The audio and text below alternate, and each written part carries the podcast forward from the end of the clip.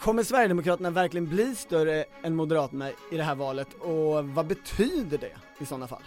Och så försöker jag få en guldstjärna från statsvetarna genom att tvinga er stackars lyssnare att göra något jättejobbigt, läsa alla valmanifest. De ligger ute på SVTs sajt.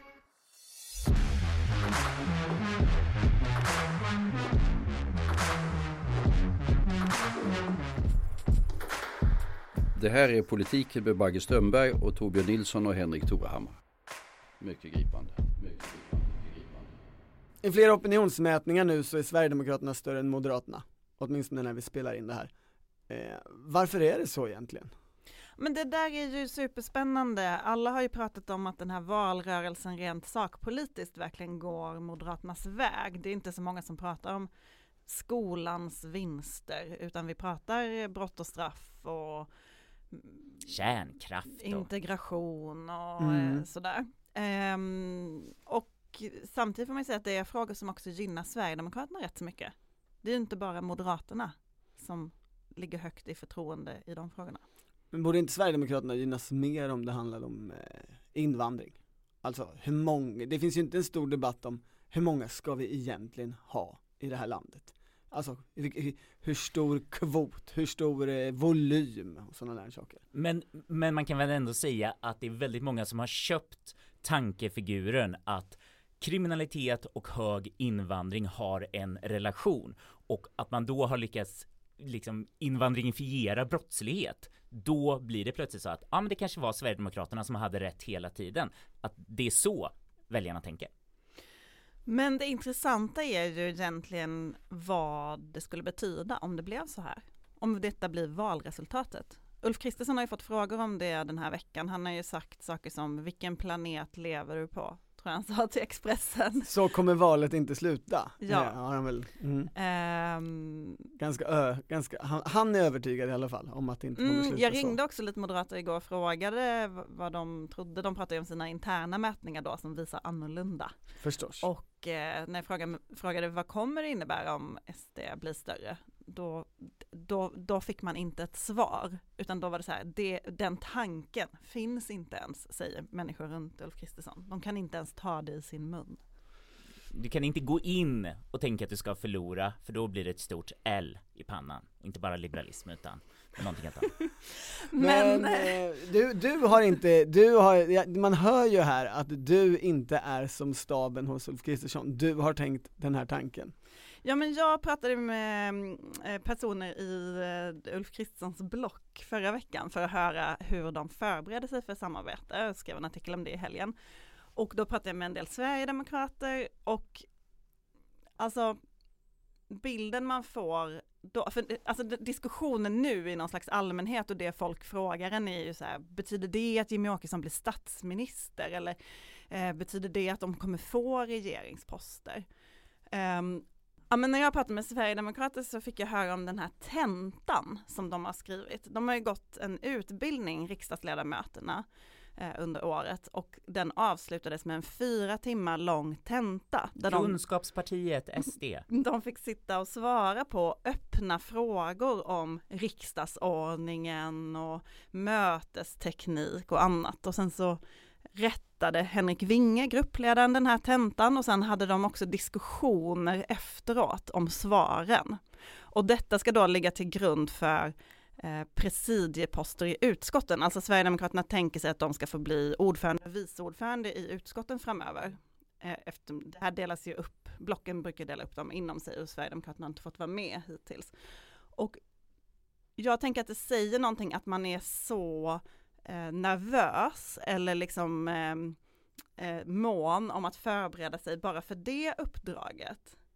Att man kanske inte helt känner sig redo att kliva in i en regering. Det är ju vänstersidan, de vill ju att det här ska vara sanningen, att om det bara blir med 0,01 procents övervikt att eh, SD blir större, då är det självklart att SD kommer släppas in i regeringen och den enda rimliga frågan som väljare ska ställa är ja, kommer Jimmy bli statsminister? Ja, och det får man väl säga att han skulle bli statsminister är väl eh, helt osannolikt. För det kräver ju att han släpps fram av de andra och det finns väl ingenting som tyder på att de kommer göra det. Det, det finns ju ett historiskt exempel här också.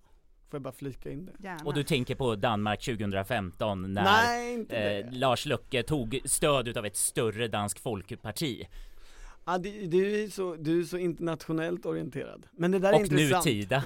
Ganska i närtid. När jag tänker på 79, då är, Ullsten, nej det är för, det, det, är, det är 76. eh, det är 78. Ah. Eh, nej det är val 79. Att du Och ens då- vågade. Varför tog du den fight? Det är så många som du skulle, så tänkte man så här, men låt mig gå in på 70-talet och borgerliga statsministrar, där kanske jag kan fånga honom. När, när Ullstens enpartiregering Hade fallit. hade fallit. Så blev det val, 79. Då blir ju Moderaterna det största borgerliga partiet, eller icke-socialistiska partiet som man sa på den tiden. Det fanns ju liksom begreppsförvirring då också. Men Fälldin är fortfarande, Torbjörn Fälldin, centerpartisten, är fortfarande eh, statsministerkandidat och blir statsminister och det är ingen större eh, diskussion om det. Nej men och det här var ju på den tiden då Moderaterna kom från något slags paria parti som mittenpartierna inte ville samarbeta med och alltså Precis. en lite liknande roll som Ja, SD, mycket liknande även om det är svårt att tänka sig kanske idag. Så Alltså på, på sju- 70-talet hade ju sin politiska miljö och där var ju att vara kapitalets, storkapitalets parti var ju lite som att vara ett parti eh, För satan. g- grundat av, av eh, Bevara Sverige svenskt. Alltså inte fullständigt men det fanns ändå absoluta likheter i hur, hur en del såg på det. Men jag tänker mig, eller min bild när jag pratar med Sverigedemokrater är att de vill väldigt gärna ha in tjänstemän i regeringskansliet, eh, men de ser den här mandatperioden som kommer som ett som en läroperiod och man ska få förhandla budget, man ska vara eh, ett riktigt samarbetsparti som ska visa att man kan ta ansvar. Men att liksom ta klivet in och börja kräva ministerposter annat än för, liksom, av förhandlingstekniska skäl. Mm. Det, det tycker inte jag faktiskt det låter som att de vill. Och fortfarande, de skulle tjäna jättemycket på att stå utanför. Att, eh, ja, låt Ulf Kristersson och Ebba Busch stå för om det, tänk om det blir mer kriminalitet. De hade ju lovat att det skulle minska. Tänk att få stå utanför och säga så här, åh, vi försökte driva på dem. Hade de bara varit lite hårdare mot nioåringar, då hade vi knäckt det hela. Så att de tjänar ju på att Du, inte tänk, vara med. du tänker danskt här, för det är väl, det, du, du är väldigt dansk. Eh, Tobias Andersson tror jag jag är en på. dansk personlighet. För är det inte, är det inte så Dansk Folkeparti har, har tagit sig fram? Ja, och andra eh, partier utav liknande karaktär i många länder att det liksom Det behöver inte alltid vara bäst att få ansvaret utan att man känner sig kanske tryggast i att liksom stå lite utanför och skrika på. Dock är ju Dansk Folkeparti typ utraderat nu, vilket där väl lärdomen är att partiledaren spelade ganska stor roll och den nya har kanske inte helt hundra levererat. Men om vi lämnar Danmark så vill Ja, jag bara säga att invändningen mot då mitt eh, SD-resonemang, att de inte skulle vilja eller liksom känna sig redo, är ju att deras väljare har väldigt höga förväntningar på sitt parti. Ja, och, Väljarna tror ju att Jimmy Åkesson ska bli statsminister. För jag kommer med invändning där på direkten. Och då är det den här konsten, nu blir det lite statsvetenskapligt, vi ska prata lite mer om det senare, men att är det verkligen hans väljare? Eller har han bara fått dem till låns av Moderaterna? Tanken att det är liksom så många egentligen moderatväljare. Eh, det- här fanns ju lite tecken på det från 2018, att det var vissa egentligen M-sympatisörer som sk- ville skicka en signal till partiledningen genom att rösta SD. Och då kanske deras känsla är så här, ja nej, det är inget problematiskt att det liksom Ulf Kristersson går in och blir statsminister för vi liksom, det blev ändå det här lite, lite mer utav allt det hårda som vi ville ha. Jo, men det finns ju en stor grupp, de här SD 2022 Sverigedemokraterna, som, som redan när det var SD 2018 trodde att Jimmy Åkesson skulle bli statsminister. De var helt övertygade om att SD skulle bli inte bara största parti till höger, utan största parti. Och det såg ju partiledningen i SD då som ett jätteproblem, att det skulle bli en sån besvikelse bland de egna väljarna. För det är ju intressant att eh, det är ju eh, SD-människor som nu twittrar bilder från typ ett opinionsinstitut där jag tror att de nästan har gått om även Socialdemokraterna så att vissa verkar vara väldigt sugna på att bygga upp förväntningarna. Vi ska bli gigantiska. Så det kan ju Jimmys gäng ha ett, ett problem lite internt så här, så här, nej men vi ska spela ner förväntningarna. De bara, det, är väl, nej. det är väl Centio som har visat detta. Att det var, det var en, eh, att SD var lite större än S, men det, det var väl just också Centio som i förra valspurten hade de mätningar som byggde upp den förväntan som på Sverigedemokraternas valvaka grusades och liksom blev en total eh, sån där, vad heter det som man ställer in i ugnen? Som? Nej, Ja. är jag far efter, Och, precis. och, det är Det väl var det, ju fruktansvärt dålig stämning på, på Sverigedemokraternas valvaka förra valet. och det är väl det M-strategerna hoppas på att men det kommer bli en repeat på det liksom att när man väl står i valbåset så kommer man ändå inse att nej men det här, det här går inte. Det, nu får vi ta det vi brukar ta, Moderaterna helt enkelt. Men det, det som stärker Maggis grundresonemang om förväntan är ju också medlemmarna. Alltså jag hänvisar återigen till den här neontillställningen jag var på i våras, när de hade Ett rave. Nej, pff, det skulle jag, På alltså Älvsjömässan. rave, rave, Älvsjömässan, Sverigedemokraterna. Eh, Det är ingenting som går I like ihop. how you're thinking. Eh, nej, det, var, det var ju liksom en valupptakt på Älvsjömässan som slutade i en neonfest. Och den var nog inte så jag var inte kvar jättelänge. Eh, Jimmy Åkesson och Louise Eriksson brukade väl ha glitterfest förr i Det var det jag hemma. tänkte att det var de här känslan för, Det var en inte, inte färger, vad kallar man sånt som neon och glitter? Är det färger eller är det liksom sånt som känsla. Jag vet inte, men någon slags Svensson Ibiza, Ja. tror jag, mer är är målbilden du, du ska ha på din näthinna. Eh, där var ju de vanliga medlemmar man pratade med om förväntan inför valrörelsen och så, den var ju skyhög. Och den var ju absolut kring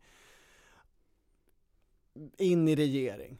Jimmy borde vara statsminister. Han kommer bli statsminister. Alltså den förväntan. Så den finns ju också i, i partiet och måste ju hanteras från partiledningens sida om man blir större än Moderaterna. Om jag får envisas med historia igen, så de, de här situationerna när ett parti går som en raket, eh, och som då Sverigedemokraterna skulle göra i det här valet enligt de här mätningarna, de föder ju en liksom särskild dynamik. Eh, jag tittade ju på en valvaka i veckan, den från 1985, Eh, och då hör man Bengt Westerberg bli intervjuad. Ulf Adelsohn är en bra person på många sätt men han har aldrig varit någon given statsministerkandidat. Och ibland har kanske en del tyckt att det har varit eh, nästan sett som ett skämt när vi har sagt att det inte är självklart vem som ska bli statsminister i en borgerlig regering. Men jag tror att det här valresultatet visar att det var inte eh, det fanns fog för det påståendet när vi gjorde det. Vem som nu kommer att vara den främste statsministerkandidaten 1988 ifrån den borgerliga sidan, det får vi se när vi kommer så långt. Men förlåt, men säger Bengt Westerberg det här när han har fått 14 procent av rösterna? Ja, Förlåt, alltså 14,23. det här är ju Bengt Westerberg-effekten, det valet. Och det här är, han, direkt, han har inte mer än 14, det är mycket för att vara Folkpartiet. Men direkt så börjar han i SVT sändning säga, alltså Ulf Adelsohn, som ju var vår statsministerkandidat cirka, han är ju ingen ledare. Bara sån sågning! Man kan ju se Ebba Busch göra detta på valnatten. Ulf Kristersson. Är det där sveket kommer komma? Vi har varit bästisar i 18 år, men oj, nu kommer det här, det, åh, det, det är så många högermemes som vill få ihop så här bara liksom, åh, de är singlar, fast nu har ju tyvärr eh, Jimmy hittat någon annan då, så det, det förstör. Det, jag, jag tror inte det förstör för internetmimare, de kommer ändå eh, drömma den. Vänta, den pratar du nu om deras civilstatus? Ja. Ebba och Jimmys? Ja, Ah, Att det okej. skulle liksom förenas på alla, alla nivåer. jag förstår, jag förstår. Var det Det är det du tänkte som skulle kunna Torbjörn, när du såg det här? Nej Henrik, Henrik har ju, har ju en, en, en mer kreativ hjärna än jag. Jag tänkte bara att det är också direkt, alltså förutom att såga eh, liksom statsministerkandidaten i blocket, så går han direkt vidare och tänker Ja nästa val, då kommer vi ju inte få 14, då kommer vi heller absolut inte sjunka ner utan vi kommer ju ha 28. 30, 40, alltså vi, vi är ju helt självklara som berätta Olin, gå och släng dig! Vi är liksom det största. Ska jag berätta vad de fick? Ja. 12. Du visste det, du är otrolig. Men det här är ju Jag från, googlade. det här är ju från min gamla eh, folkpartist-bakgrund, eh, den som jag Var man tvungen att memorera valresultaten då? om man var en ensam nörd. Hur är det med det där? Har du, har du liksom varit medlem i Liberala ungdomsförbundet? Jag har stått på listor i Kristinehamns kommunfullmäktige, jag har liksom kandiderat för detta parti och då måste vi säga den andra sidan, varför var jag med? Jo, för bögsexets skull. Va? Eh, det här låter spännande, googla den texten jag skrivit på Aftonbladet, ett svar till Göran Greider. Eh, det där det, alltså min familj var folkpartister, är det fortfarande nu, liberalpartister, ja det är fortfarande svårt att ta till det här. Det, eh, men men det, det är tidigare liv. det, det är tidigare liv, och, nej men ja, så att jag, Men det som sitter kvar är valresultaten. ja, eh, 12, var det 9 sen? Eh, alltså valet 91, Ja. låt mig googla. Facit, vad säger facit? Ja, 9,12. Ja, det, Och det Mm. var väl Westerbergs sista val då, eller? Nej, han gjorde ett till. Nej. Vad hände 94? Okej, vi släpper nej, nej, det- Han gjorde 94 också, sen kom Maria Sen kom Maria Leissner och sen så kom... eh, producenten. något lärde man sig i, i, i Liberala ungdomsförbundet visade det sig med Henrik. Okej, får jag säga det man verkligen lärde sig? Eh, eh, Erik Ullenhag var ordförande för Luft och det här kommer jag ihåg så mycket att han pratade för någon kongress eller någonting så här om typ det härliga med att vara liberal, vara ute och luffa, eh, tågluffa och eh, ett bra tips han hade då var att så här eh, rök mycket cigg så du inte blir så hungrig så sparar du in på de kostnaderna. Och det här kommer jag att jag tog upp någon gång med typ Erik Ullenhag, minister, i en sändning. Det blev så dålig stämning Gud vad kul. Jag kan verkligen se det framför mig dock. att det var Alltså, så här, jag ett bra tips för att Jättekul. spara på reskassa. Kort sagt, får man ett väldigt bra resultat så kan man bli väldigt styv i korken. Det var väl det Bengt Westerberg visade här. Frågan är ju vad det får för effekter på det parti som förlorar. Och skulle det här, eh, de här mätningarna som vi ser nu eh, stå sig så skulle det ju vara Moderaterna. Mm. Vad får det här för effekter i Moderaterna? Alltså när man pratar då med, med Ulf Kristerssons folk så säger ju de att det här kommer inte hända. De, är- de är ju i eh, förnekelse eller vad man ska kalla det. Alltså det kanske inte är förnekelse men de tror inte på det här. De säger sista veckan är vår starka vecka, då kommer eh, tv-debatterna, där är Ulf bra, eh, duellerna med Magdalena Andersson och när folk verkligen står i valbaset så kommer de tänka annorlunda. Men man kan ju tänka sig att det här får eh, generella effekter på taktikröstandet, alltså de som skulle stödrösta på Liberalerna som är moderater, kommer de nu faktiskt göra det eller kommer de rösta på Moderaterna istället för att man Just vill det. att, eh, Det är, att Johan, de ska bli större? det är Johan Persson som borde vara livrädd. Ja men eventuellt, man kan ju också tänka sig att de som har stått och vägt mellan Liberalerna och Centerpartiet blir mer avskräckta av de här opinionsmätningarna och tänker nej men då tar jag ändå Centerpartiet.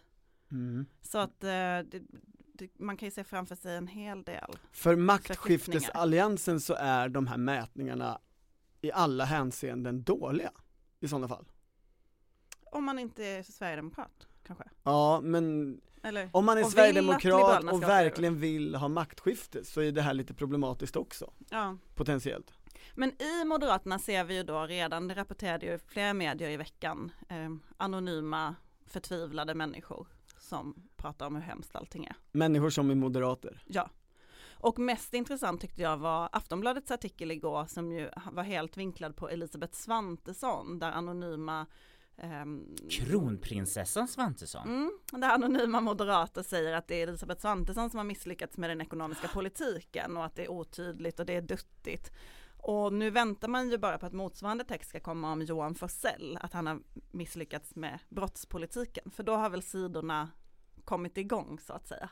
Att Du menar att det ska bli ett kungamord, eller förlåt, vd-mord kanske man pratar Nej, om? jag tänker mer så här nu, alltså striden om efterträdaren har redan börjat och då finns det ju ett lag där Elisabeth Svantesson är liksom, skulle kunna vara en kandidat. ja, och ett annat lag, vi skulle kunna kalla dem för flickorna. Där Johan Forssell, Är vi tillbaka till de här kandidaten. glosorna i beskrivningen av uh, MUFs inre liv? Ja. Okej, Då, ge då, oss vill, Torbjörn. då vill jag ju direkt friskriva mig. Det är inte jag som har döpt de här falangerna.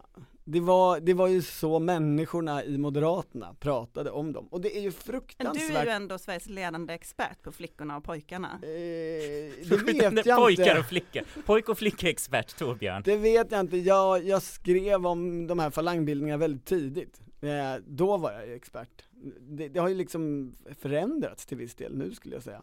Men eh, det är ju ot- otroligt usla falangnamn, flickorna Mm. och pojkarna. Det är det verkligen. Men, men det är så jag tror det måste fortsätta heta. Det var så kul i Almedalen för då stod jag på Timbros mingel och pratade med en moderat om vem som kan komma efter Ulf Kristersson. Och då sa den här, så sa den här personen, det måste ju vara en flicka.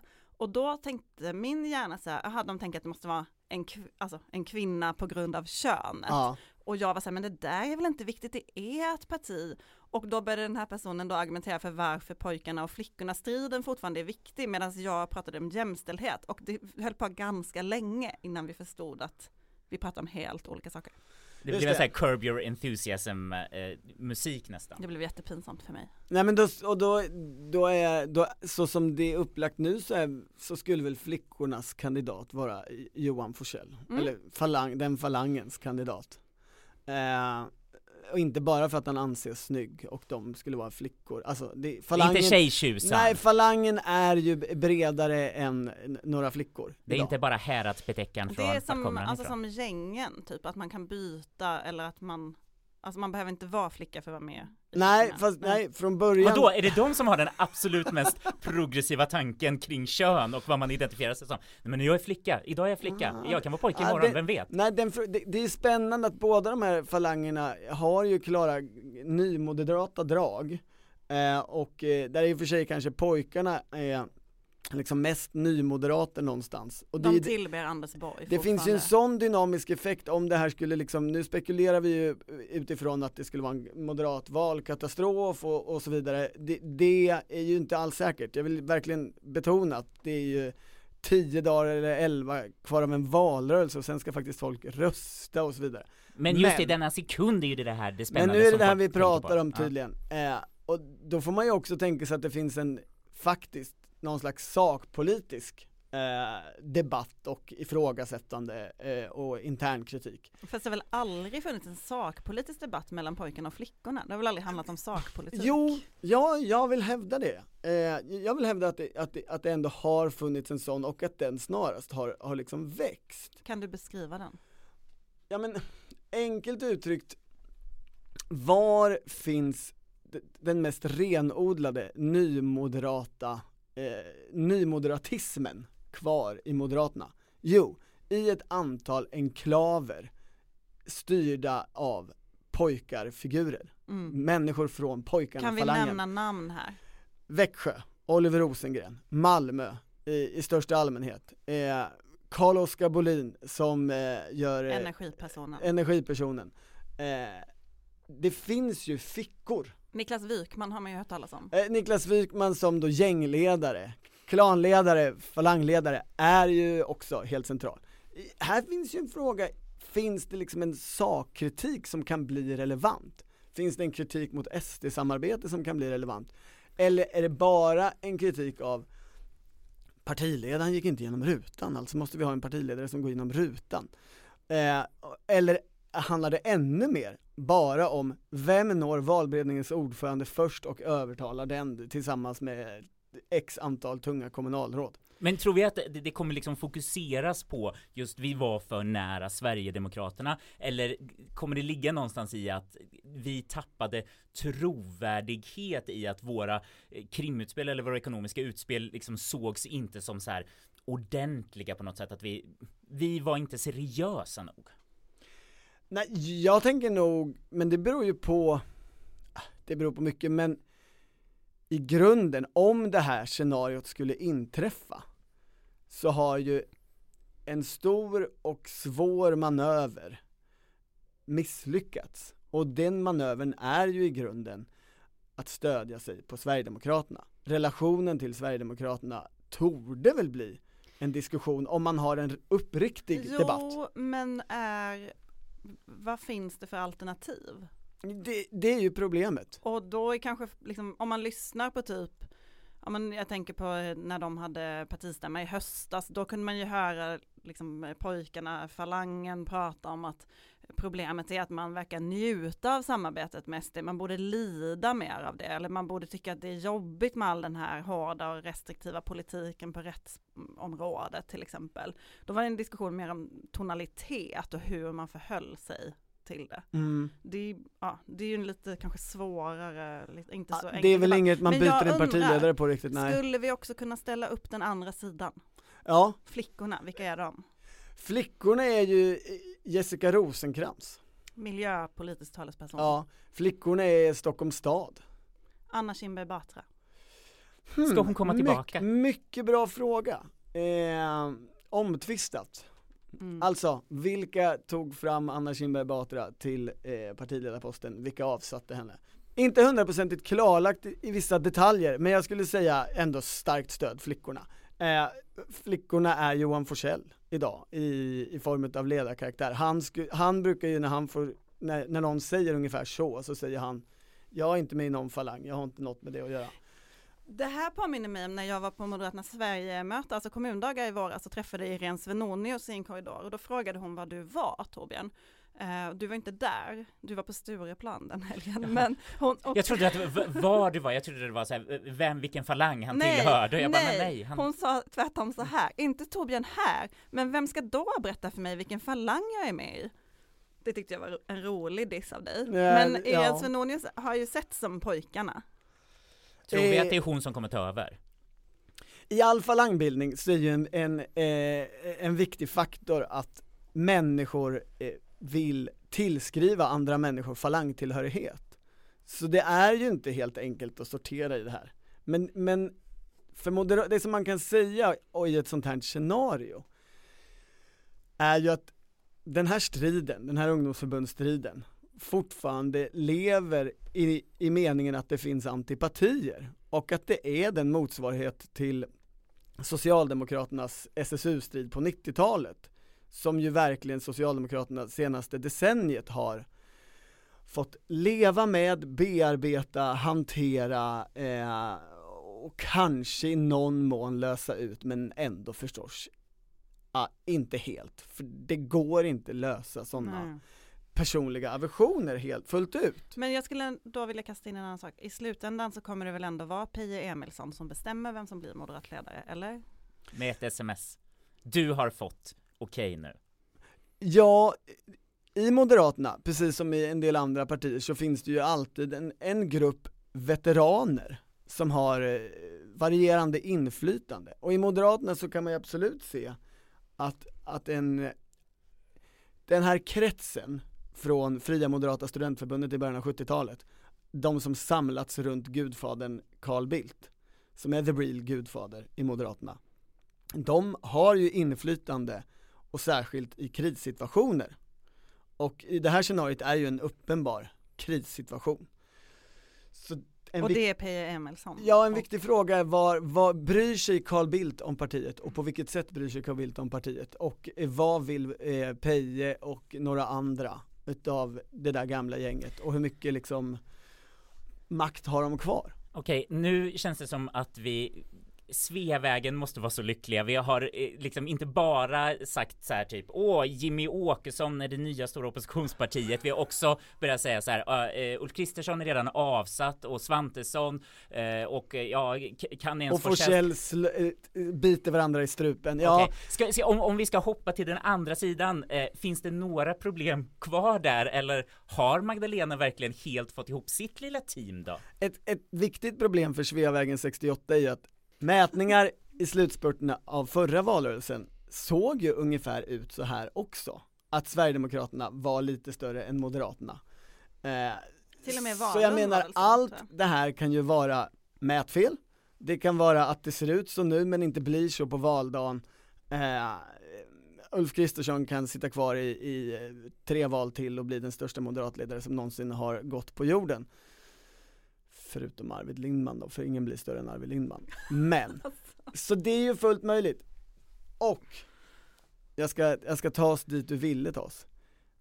På den där andra sidan finns det ju inget regeringsalternativ överhuvudtaget.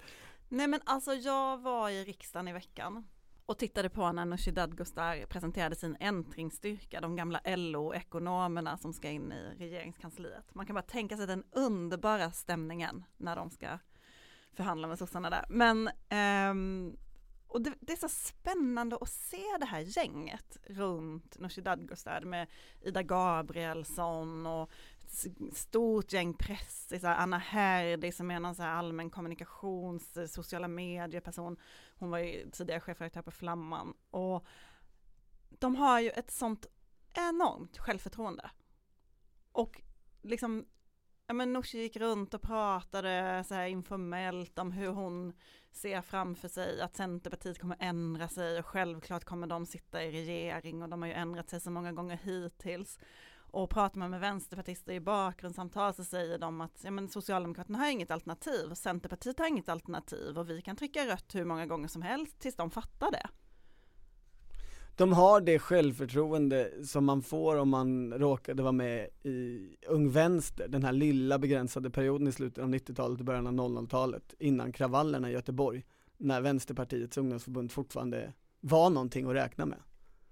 När Ali Esbati hade den här kartan. Ja, det, det, var, det, det började väl falla med det kan man säga, fast det var ju faktiskt efter kravallerna, åtminstone det avslöjades den här diskussionen om vem som hade legat med vem och hur det registrerades. Men de kände i alla fall en annan värld är möjlig. Ja, och framförallt att vi, vi är stora och starka och eh, kan säga vad fan vi vill och eh, folk får rätta sig efter oss. Ja men det intressanta när man sen liksom pratar med socialdemokrater eller centerpartister är ju att de säger samma sak. Så här, Vänsterpartiet har inget alternativ, vad då ska de släppa fram en annan eh, regering och då säger en, en moderatledd regering och då säger Vänsterpartiet fast om mandaten blir som det blir så blir det ju ändå ingen regering, då behöver bara, ah. och så håller de på sådär fram och tillbaka.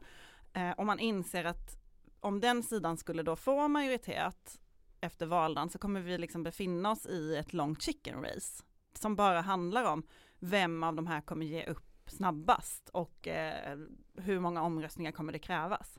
Men då är det ändå S och C liksom gemensamt för, eh, förenade. Det är inte så här Annie Lööf versus Nooshi Dadgostar utan det är ganska stor och då i, i sådana fall en valvinnande. Wow, tredje mandatperioden på statsminister. Absolut, och Socialdemokraterna kommer ju skicka ut sina människor som ska säga, ska hon fälla en kvinnlig statsminister och ska Den SD få ett historiskt inflytande och man kan se det där framför sig. Mm. Men det verkar ju vänsterpartisterna redan förbereda sig på och lite skratta åt.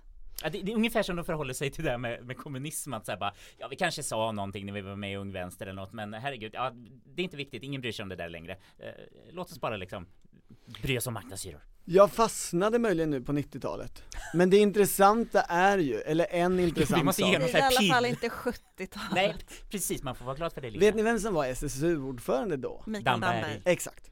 När Ung Vänster Varför är var... det här? Varför har det blivit en sån konstig, sån...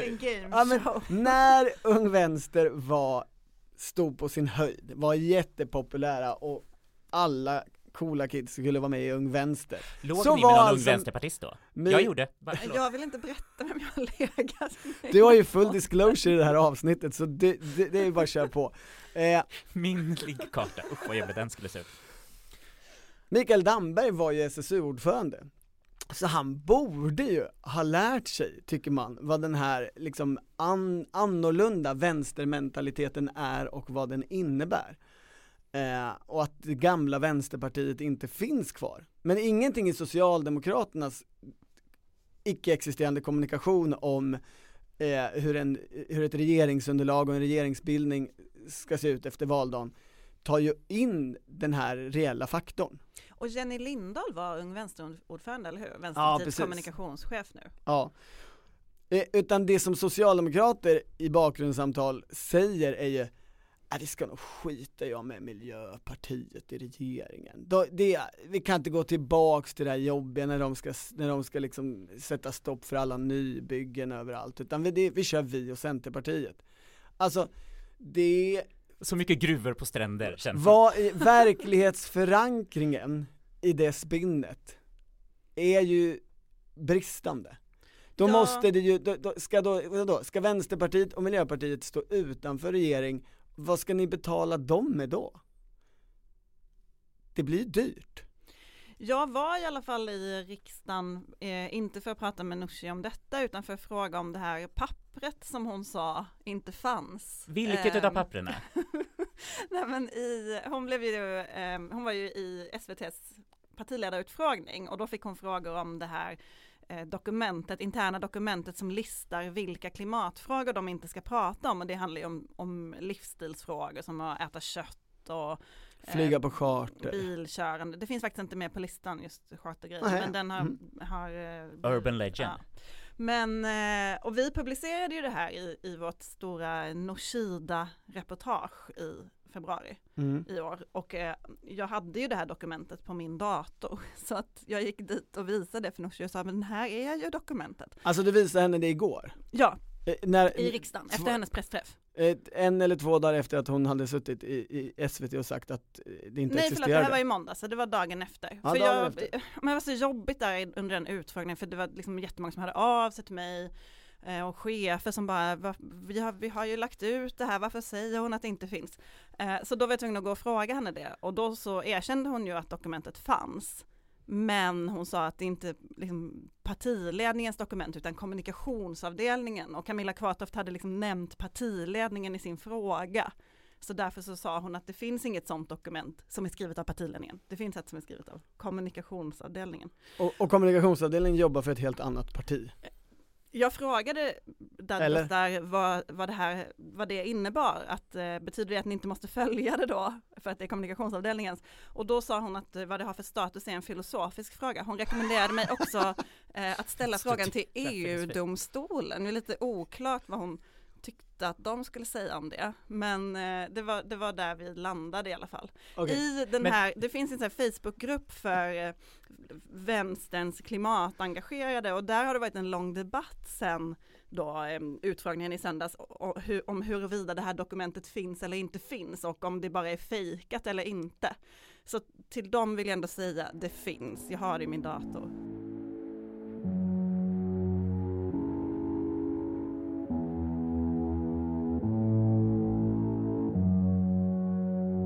Everybody's stupid in an election year, Charlie. Everybody's stupid in an election year. Everybody's stupid in an election year, Charlie. Stupid in an election year.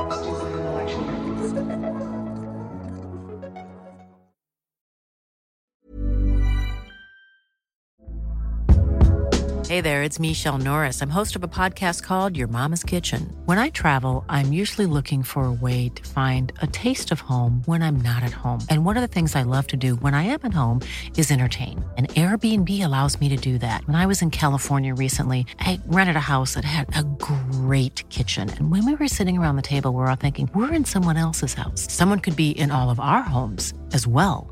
If you have a home, but you're not always at home, you have an Airbnb. Your home might be worth more than you think. Find out how much at airbnb.com/slash host.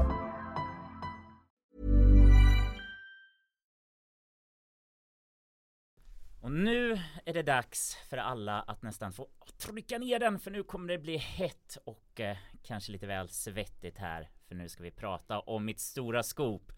SvD har publicerat alla partiers valmanifest. Ja men det är otroligt. Hur Det- har du grävt fram dem? Det, men det här, du, du var så mobbig mot mig. Du frågade så här, vadå, gjorde vi den där dumma idén som vi sa att ingen ville göra? Nämligen det som bara statsvetare tyckte att media ska ta sitt ansvar och sammanställa alla valmanifest plus Vänsterpartiets valplattform för de kommer inte ge något valmanifest men tillagt de viktigaste utspelen. Och du gjorde detta? Jag har copy och pastat eventuellt så mycket så att jag fått någon sorts gamnacke och sen så blev det ändå så att det missades någonting så vi, vi kommer uppdatera de här dokumenten men de Men- finns samlade. Det var så kul för att det här kom, alltså Henrik Oskarsson, statsvetaren, hade ju skrivit då på sociala medier så här, varför är det inga medier som publicerar alla eh, valmanifest som en service till läsarna? Och då, då kan man säga så här, ibland är det en, eh, finns en skillnad mellan då journalistik och vetenskap, där journalistik handlar ganska mycket om att paketera saker på ett lockande sätt för läsarna. Och att man, då fnissade jag lite åt idén att vi skulle publicera alla valmanifest. Men nu har du gjort det Henrik och jag tycker att det är, jag förstår att du vill imponera på statsvetarna. Det är bara så jag kan tolka det. Och det är 100% eftersom det här är ju egentligen min statsvetarsjäl att jag började som statsvetare. Okej, vi går in på det smutsiga. Jag hade en pojkvän en gång som var lite äldre och som sa så här, åh, det är Göteborgs statsvete där man ska vara Bo Rothstein och Holmberg och alla människor. Jag bara, jag måste dit, jag måste dit. Så att jag började där. Sen så fallerade ju jag totalt. Eh, Ulf Bjereld har aldrig fått min CD-uppsats. Eh, ibland så pikar han mig för detta. Så att jag är ju liksom inte en statsvetare egentligen. Men jag har min själ och hjärta där. Men man kan väl säga så här att eh, på Göteborg, så eh, på statsvetenskapet där så pratar man hela tiden om skillnaden mellan den österrikiska charmen och den preussiska precisionen och att de var väldigt mycket för att räkna siffror. Och även Göteborgs då till skillnad typ från Lund och andra Ja. sådana som kunde göra så här kvalitativa textanalyser och sånt där flummigt. Eh, jag kan väl säga så här att jag vill väl i mitt liv mest vara på en wienerbal någonstans och dansa runt helt enkelt. Så till slut så hamnade jag inom journalistiken. Nu, nu när vi är i terapi eh, eh, mode, Ja. hur korrelerar din statsvetartid med din liberala ungdomsförbundstid? ja, men den hade jag lagt bakom mig då. Det, liksom, det var då jag gjorde upp med den att det var, det liksom, Det var en ny kille nu inser man. Okej, du gick från att vilja bli politiker till att vilja bli statsvetare och sen när jag kraschade ner som journalist Ja. som nödlösning. Och jag, jag, jag tänker så ofta på det här, vad är det man säger, ni som har musikbakgrund, eller du som har musikbakgrund, förlåt. Det är mer han. Det jag. Det är båda. idén om att de journalister som skriver om musik är de som inte kan göra hela man recenserar och lite Mm. så känner jag att jag har liksom jag kan inte praktisera det, jag kan inte liksom tänka eh, vetenskapligt kring det hela så jag får liksom babbla skriva kring det hela. Men du gör det jättebra. Men du, jag Mm. gjorde ditt, för du har inte bara publicerat ehm, manifesten som de är, utan du har Mm. också gjort ett quiz. Ja, okej. Där man ska få liksom eh, gissa. En, det Vilket ett parti förslag, vill vilket vad? Parti. Och jag gjorde det på Mm. tunnelbanan hit i morse och det var nio frågor, eller hur? Ja. Vet ni hur många rätt jag fick? Nio hoppas jag för att annars är du en dålig medborgare. Jag fick fyra rätt. Jättebra, det är kanske lite Det svårt. var jättesvårt. Allting lät som Centerpartiet. Jag tog Centerpartiet på varje, men det var aldrig Centerpartiet. Startup-kommission, Centerpartiet, självklart. ekocidlagstiftning, Något parti. Det var Miljöpartiet. det var Miljöpartiet, Ja. var inte med faktiskt Nej, också. men, eh, men startup-grejen var Liberalerna, jag blev jätteförvånad. Och nu har jag, oh, gud nu har jag spoilat. Nej, vet du vad? Lyssnar man på det här podden så får man det lilla gratis poängen tycker jag verkligen. Nej, grunden egentligen varför statsvetarna säger att så här, valmanifest är någonting viktigt, det är ju för att slå tillbaks mot till exempel andra förståsigpåare som säger så här, valmanifesten, det här är partiterapi, det spelar ingen roll. Nej, då är det framför allt statsvetarprofessor Elin Naurin som har slagit fast att nej, vad partierna säger att de vill göra, vad de har tänkt på, vad de har utvecklat policies kring, det är det som sen blir verklig politik. Det var såklart mycket högre när det var så här enpartiregeringar, socialdemokrater som fick igenom sina budgetar, mycket mer, upp mot 90 procent. Alliansregeringen som presenterade det här ska vi göra i förväg för väljarna. Internationellt unikum. Det har liksom nästan inte hänt någon annanstans i världen. Hon har ju forskat och kollat liksom massa olika länder, massa olika regeringar. Men fortfarande så ligger Sverige på en hög nivå utav det partierna säger. Det här vill vi göra. Det är också det som blir den verkliga politiken. Så det var det, jag har skrivit också en text då, liksom det här är spåkulan. Man är ju ändå nyfiken på resultatet för januariavtalet och valet 2018. Ja. Det måste ju sänka snittet. det, jag, jag tror att eh, hon håller på med eh, att titta på just den senaste mandatperioden och det kommer att eh, publiceras eh, för, förhoppningsvis innan nästa val i alla fall. Då, då får vi mer konkreta svar kring det hela. Och, och jag vet inte, har, har ni tittat någonting i de här? eh, Jag har läst manifest, absolut. Eh, det, det blir väl lite svårt för eh, eh, Naurin att göra den där lö- lögnforskningen, för det är ju inte jätteskarpa saker. Jag har då läst, eller studerat, Socialdemokraternas eh, manifest Vårt Sverige kan bättre och Moderaternas manifest Så får vi ordning på Sverige. Och jag får säga, redan där gör du nog rätt eftersom de två, liksom, förmodligen statsministerpartierna, det är väl rimligast att titta på vad de säger, att det är kanske där vi ska hämta det mesta, liksom, den politiska framtiden från. En hel del sakförslag är de ju liksom ganska lika, snarlika. Eh, Socialdemokraterna skulle jag säga är betydligt mindre detaljrika, men inte heller hos Moderaterna finner man eh, liksom ordentliga tabeller av hur saker ska finansieras och så här. De har en del tabeller och diagram, men då handlar de hela tiden om motståndarsidan och hur usel den är på olika sätt och hur dyrt det kommer bli att leva om inte Moderaterna vinner och så.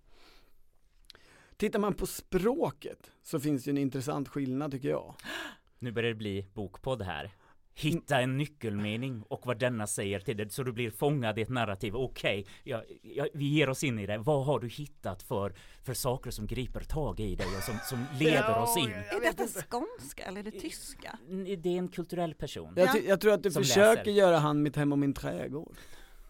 Är det, Så inte, oklart men är det inte han du försöker göra? som, som, som verkligen hade det TV-programmet på P- 80-talet. P1 Kultur. Men Ja. Det är samma sak, det är samma Ja, röst. Svara Ja. på frågan. Gud Moderat, vilken hård utfrågare du är. Tänk om det hade sagts i P1 nu. Det hade varit jättekul. Ja. Svara nu Tobbe.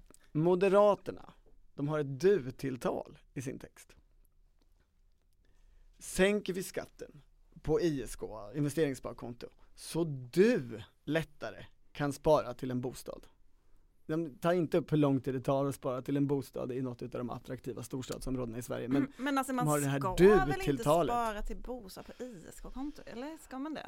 Ja, du, du får prata med någon bankman som vill sälja dig ett bra upplägg, men eh, det jag vill åt narrativ. Det jag vill åt är att de pratar i du-form. Eh, de har också liksom en mysigare aura i hela sitt valmanifest skulle jag vilja hävda. Plötsligt dyker det upp en, en stor bild på, På Ulf Kristersson med, med en matkasse och så den där Winston-hunden, precis. Eh, Tänk att man ändå inte och, hade fel på och den. en intressant sak tycker jag är att de, det här är ju en grupp moderater som så att säga har varit med om några valnederlag, de som leder partiet nu. Det är ju inga Reinfeldt-människor riktigt. Eh, och eh, bland annat så har man ju fått äta upp många gånger att man säger vi vill sänka skatten med så här mycket och så säger Socialdemokraterna ja det har vi räknat ut, det kommer bli så här många färre sjuksköterskor, så här många färre lärare. Så de har gjort omvända knepet i sitt manifest.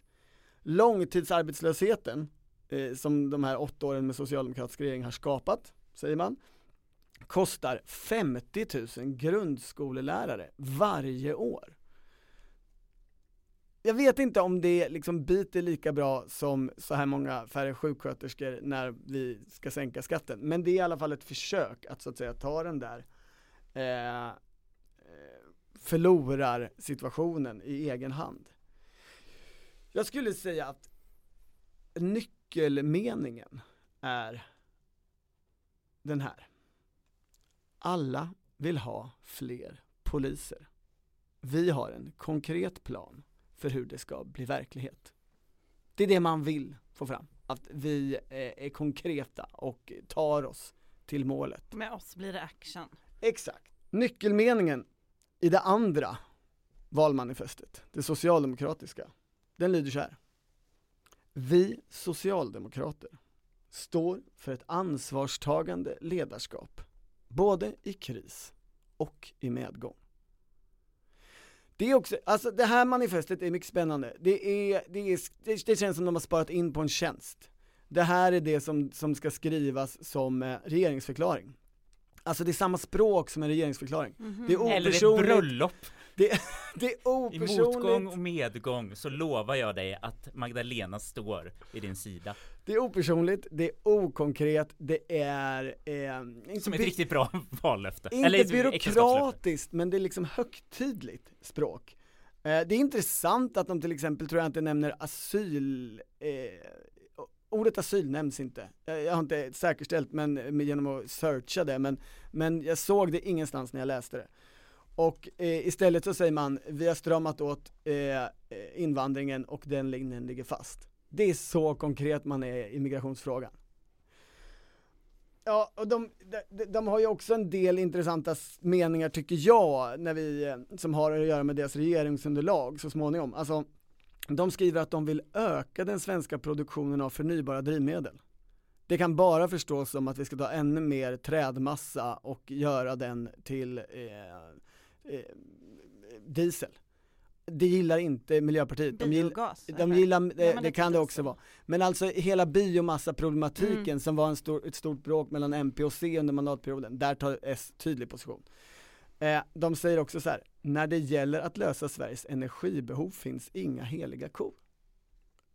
Eh, det, det måste ju innefatta potentiell ny kärnkraft, om det inte ska finnas några heliga kor. Ja, eller så innefattar det att man vill minimera en konflikt inför valrörelsen. Ja, ja. Mm. Eller göra det där med älvarna. Ja. De har också en, en riktig Eller SD-mening, göra något med skulle jag säga. korna. för att skapa energi. De har en riktig SD-mening som lyder så här. Sveriges bistånd ska tydligare bidra till att förhindra att människor tvingas på flykt.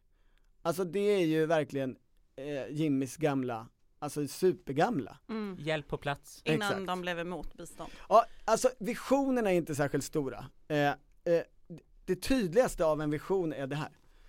Samhället ska flytta fram positionerna för att ta tillbaka kontrollen över utvecklingen. Den, meningen, jag vill faktiskt stanna i 30 sekunder på den. För att, om man säger detta och har haft regeringsmakten i åtta år, då säger man ju också att kontrollen över utvecklingen har förlorats. Alltså ska man ta tillbaka kontrollen så har den förlorats. Och den har ju då förlorats under det att Magdalena Andersson och hennes partikamrater har haft regeringsmakten och hon har haft finansministerposten. Eh, Men nu är hon av med Löfven så nu kan hon göra som hon vill. Det är det hon vill säga dig. det hon vill säga är väl att det är ett ansvarstagande ledarskap både i kris och i medgång. Det är det de går till val på. Mm. Kan vi fortsätta med inte bara den här textanalysen utan även få in lite mer musik? Ja men eh, ni minns när vi gick med i NATO eller när eh, Sverige ändrade sig om NATO. Och när det var fanns en profet. Ja då pratade ju vi, då gjorde vi ju ett, eh, också ett textanalysavsnitt men som handlade om Håkan Hellströms politiska visioner i hans låttexter. Och Ja, då var det ju den här nya Jag vill bara vara med dig som handlar om NATO. Eh, när han att eh, Take my breath away som ju är den här Top Gun, Top Gun-sången och det var många liksom militära referenser om man tänkte mer kreativt.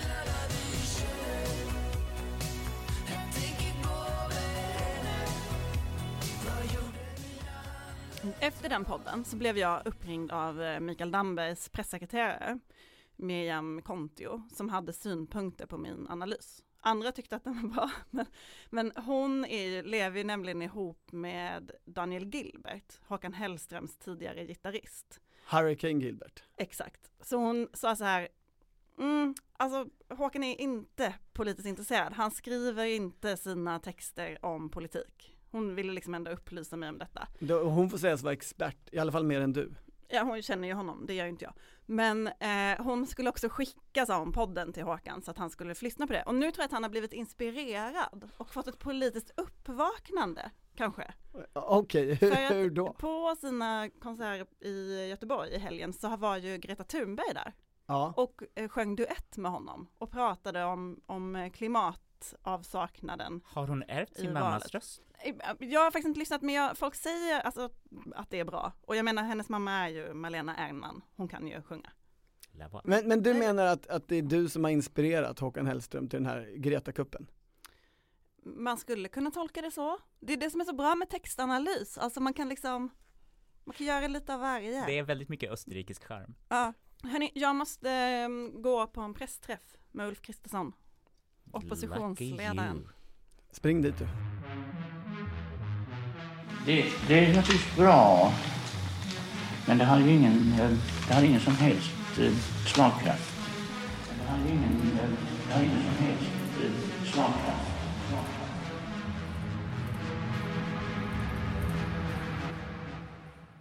Okej, nu hade vi lite livsglädje. Låt oss ta bort den och komma tillbaks bara till det sista om valmanifesten. Jag känner vi kan tröska lite mer i det hela för att, Det är det statsvetarna du vill tillbaka till? ja, för jag undrar Du ju, längtar ändå lite efter dem? alltså ja. den här guldstjärnan som jag söker. ja, det är den du vill få? Den Mm. här liksom, eh, mina daddy issues Ja, ja. Eh, med eh, vilka de, de starka auktoriteterna är eh, som, som ska se det här stora demokratiska insatsen jag har gjort.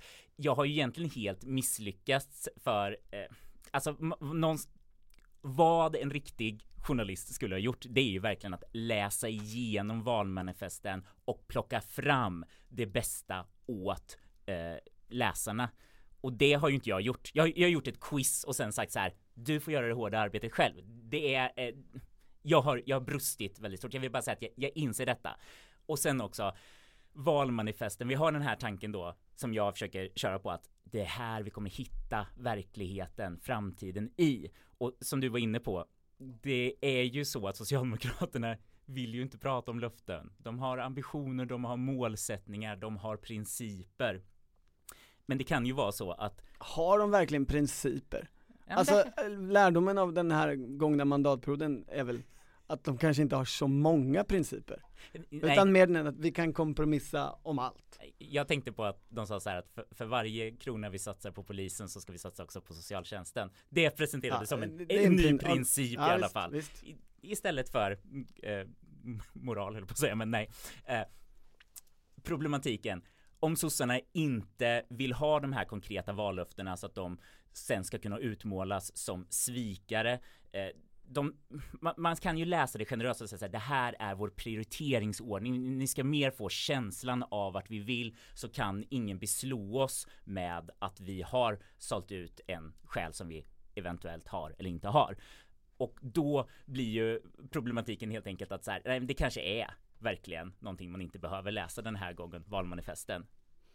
Jag, jag tycker oavsett, eh, det viktiga här är ju din position i statsvetarkollektivet. Och eh, med den insats du har gjort så tror jag att du nog är nära Guldstjärnan. Eh, sist jag var på eh, de svenska statsvetenskapliga föreningens, jag tror årsmöte eller de har någon slags här träff. Då kom jag dit, hamnade i ett seminarierum och det första som hände var att man från talarposition eh, skällde ut mig och ifrågasatte en text jag hade skrivit om regeringsbildningen.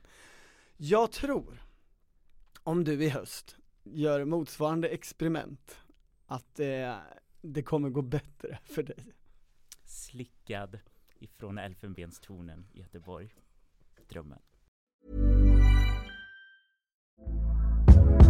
Hey there, it's Michelle Norris. I'm host of a podcast called Your Mama's Kitchen. When I travel, I'm usually looking for a way to find a taste of home when I'm not at home. And one of the things I love to do when I am at home is entertain. And Airbnb allows me to do that. When I was in California recently, I rented a house that had a great kitchen. And when we were sitting around the table, we we're all thinking, we're in someone else's house. Someone could be in all of our homes as well. If you have a home, but you're not always at home, you have an Airbnb. Your home might be worth more than you think. Find out how much at airbnb.com/slash host.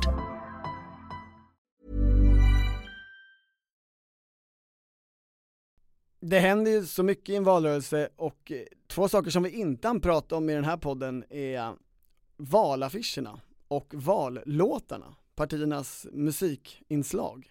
Men det har systerpodden Dagens Story tagit hand om och eh, var det så att du mot förmodan eh, saknade Maggie här på slutet i den här podden så eh, är det inga problem för hon pratar om både låtar och affischer i Dagens Story.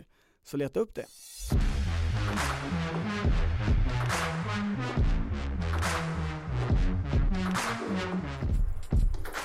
Du har lyssnat på Politiken, en podd från Svenska Dagbladet. Producent var Martina Pierrot, ansvarig utgivare Anna Kareborg.